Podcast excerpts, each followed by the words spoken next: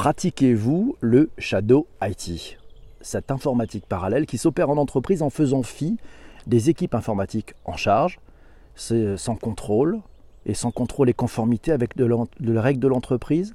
Pratiquez-vous le Shadow I T? Certaines directions des systèmes d'information voient d'un sale œil ces usages qui leur échappent quand d'autres y trouvent par contre certaines vertus. Le Shadow I T, l'informatique parallèle, ses avantages et ses inconvénients pour les directions informatiques, on en parle ensemble dans ce nouvel épisode du Digital pour tous, enregistré en direct sur Twitter, comme chaque matin. Petit tour du côté de chez nos amis de Wikipédia, la définition du Shadow I T selon euh, Wikipédia. Shadow I T, parfois appelé Rogue I T, est un terme fréquemment utilisé pour désigner des systèmes d'information et de communication réalisés et mis en œuvre au sein d'organisations sans approbation de la direction des systèmes d'information.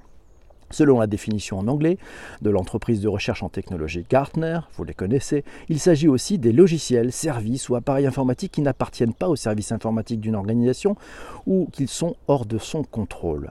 Pour les partisans du Shadow I T, celui-ci est considéré comme une importante source d'innovation, de tels systèmes servant de prototype pour des futures solutions officielles. Pour ses détracteurs, le Shadow I T représente un risque pour l'organisation, les solutions de ce type étant réalisées au mépris des bonnes pratiques en vigueur, notamment en matière de tests, de documentation, de sécurité et de fiabilité. Le Shadow I T y divise l'opinion dans le monde de l'entreprise. D'après une étude de Gartner, en deux mille vingt, trente-trois pour cent des cyberattaques réussies auront pour cible les données liées au Shadow I T. Les entreprises doivent donc se préparer et se protéger de ces risques. Les enjeux, quels sont les enjeux du Shadow I T?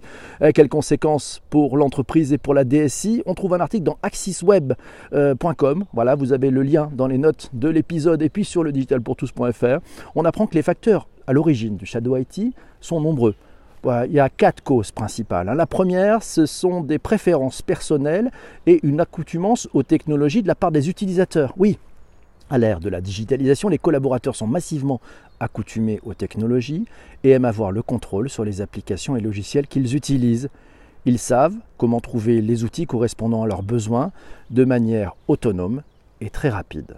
Le deuxième point, eh bien, il y a une perception négative des mesures de la direction des systèmes d'information. Oui, certains salariés des entreprises estiment devoir contourner les procédures officielles et les mesures de sécurité imposées par la D S I afin de pouvoir travailler efficacement. Le troisième point, le troisième point, c'est une recherche de résultats immédiats. Oui, les collaborateurs contournent les mesures imposées par la D S I en accédant directement à leur propre logiciel afin de sauter la succession d'étapes d'approbation et de validation obligatoires. Eh oui, ils essaient de contourner. Ils ont la sensation d'ailleurs que ces processus peuvent parfois prendre trop de temps et les bloquer dans leur travail et donc limiter leur productivité, donc hop, allez, un Shadow I T. Ouais. Et puis quatrième point, ben c'est le développement du cloud. Forcément, le développement du cloud qui a permis effectivement d'accéder à un nombre incroyable de nouveaux services. Shadow I T, qu'est-ce que c'est? Ça sent tellement le vrai, nous signale Alexandre. Et oui, Gartner, ça parle à notre ami Arnaud. Shadow I T, qu'est-ce que c'est? Quels sont les risques pour l'entreprise? On trouve un article dans lebigdata point f r. On apprend que le, principe prof, problème, le principal problème du Shadow I T est qu'il représente un risque de sécurité pour l'entreprise, alors que les logiciels et le matériel approuvé par le département informatique font l'objet d'importantes mesures de sécurité et c'est vraiment nécessaire. Ce n'est pas le cas du hardware et du software qui est non approuvé. Selon Gartner, d'ici deux mille vingt, un tiers des cyberattaques menées avec succès contre les entreprises prendront pour cible leurs ressources Shadow I T. Donc c'est un, c'est une porte grande ouverte pour les hackers, pour les pirates. Oui, pour les pirates, pas pour les cancers, pour les pirates. Donc il faut faire attention au Shadow I T et puis utiliser une application sans attendre l'approbation du département informatique. Ça permet peut-être de gagner un temps très précieux, mais vous mettez en votre entreprise en danger. Oui, on a l'impression de rien et non pourtant vous venez d'ouvrir une porte qui peut-être peut servir à des pirates pour rentrer dans la sécurité de votre entreprise. Donc faites attention, en utilisant les technologies dont ils ont besoin sans permission, les employés peuvent augmenter leur productivité, on le voyait. Mais dans la même logique, le Shadow I T permet peut-être d'ailleurs, et ça c'est peut-être un bénéfice pour le département informatique, ça lui permet de se concentrer sur d'autres tâches qui sont beaucoup plus importantes. Donc c'est très compliqué. Que peut faire? Eh oui, le, shadow, le D S I avec ce Shadow I T, on va en parler tout à l'heure. Vous avez des solutions, j'en suis persuadé. Le Shadow I T, il n'a pas que des mauvais côtés. Un article de Z D Net point F R nous apprend que l'émergence du Shadow I T qui amène des salariés à utiliser des applications sans l'accord de la direction de leur entreprise peut faire progresser les entreprises. C'est une étude d'Antrust Datacard, une étude très sérieuse. Selon cette étude, soixante-dix-sept pour cent des professionnels interrogés pensent en effet que leur organisation pourrait gagner en avantage substantiel en adoptant des solutions de technologie de l'information et de l'informatique parallèle. Shadow I T, les risques et opportunités de l'informatique fantôme. Ah, c'est e vision point F R qui le dit. Malgré les risques et les coûts encourus, soixante-quinze pour cent des directions des systèmes d'information estiment en France que le Shadow I T est profitable à l'entreprise, arguant qu'ils ne sont pas en mesure de répondre rapidement à tous les besoins des différents métiers. La D S I, Et c'est, et c'est Marc Frenzel, qui est directeur technique chez VMware France et Afrique, qui le dit, la D S I a atteint un point critique où il n'est plus question d'ignorer la réalité des dépenses qui lui échappent.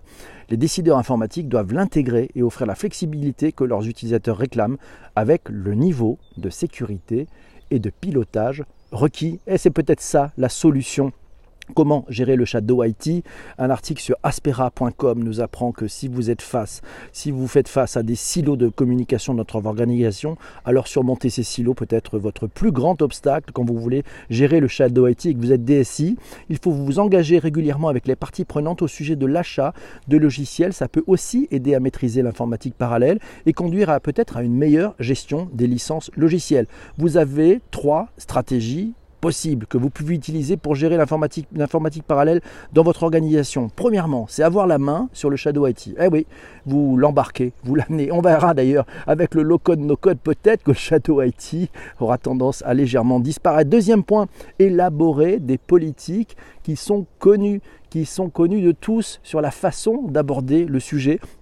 Et troisième point, mettez en place un outil de gestion des licences logicielles. Voilà, si vous mettez en place ces moyens, ça peut aussi favoriser et répondre finalement aux besoins de ces utilisateurs qui, aujourd'hui, ne trouvant pas une solution euh, bah, existante dans l'entreprise, euh, trouvent, bah, veulent, veulent avancer, veulent travailler, bah, cherchent des solutions et peut-être mettre en risque votre entreprise. Shadow I T, les quatre mesures que la D S I doit prendre pour l'éviter. Dans le journal du net point com, on apprend que pour résoudre cette problématique du Shadow I T, les D S I peuvent mettre en place quatre mesures qui, leur permettent, euh, qui vont leur permettre de mieux collaborer avec les métiers et construire ensemble un plan d'action contre les failles et contre les coûts du Shadow I T, parce qu'il a un coût aussi le Shadow I T. D'abord, chercher des solutions en monitorant le Shadow I T, en faisant l'inventaire de ce qui utilise quoi dans l'entreprise. Ça, c'est important. Deuxième point, euh, proposer des solutions maîtrisées par la D S I plus que des alternatives. Ça, il faut donc être force de proposition, c'est vrai.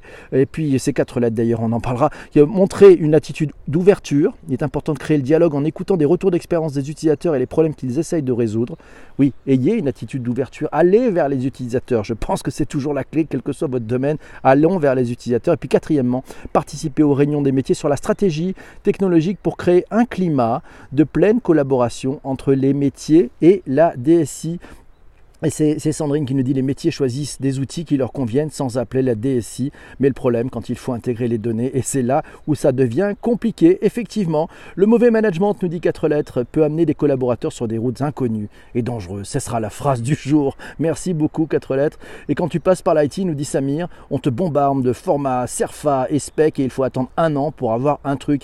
Et c'est peut-être là. Et c'est là où Samir touche du doigt ce qui se passe. Et oui, c'est face à des murs, bah, les utilisateurs essayent de contourner sur les côtés, forcément. Bonjour. En tant que C D O, euh, nous dit Arnaud, le Shadow I T a toujours été un trésor pour moi. Ah oui, c'est bien possible. Et oui, tu n'as pas de train à prendre. Non, j'ai pas de train à prendre non plus. Et vous non plus. Comment éviter la Shadow collaboration? Et oui, parce que ça mute aussi. Et ça mute et ça va un peu plus loin. Et c'est notre ami Jean-Denis qui nous a trouvé un super article sur itsocial point F R. On y apprend d'ailleurs qu'une autre pratique tout aussi ambivalente se développe en son sein. Ouais, oui, au-delà du Shadow I T, il y a la Shadow collaboration. Elle consiste à utiliser des outils de communication et de collaboration également en dehors des canaux de gouvernance de l'entreprise. Et oui, là où un individu seul pouvait utiliser un certain nombre d'outils, ça y est, maintenant ils le font en collaboratif. Ils sont passés au deux point zéro. Oh là là, D S I, il faut courir mon ami. Ce paradoxe, ce paradoxe, il a du moins le mérite de mettre en lumière une problématique fondamentale pour l'entreprise.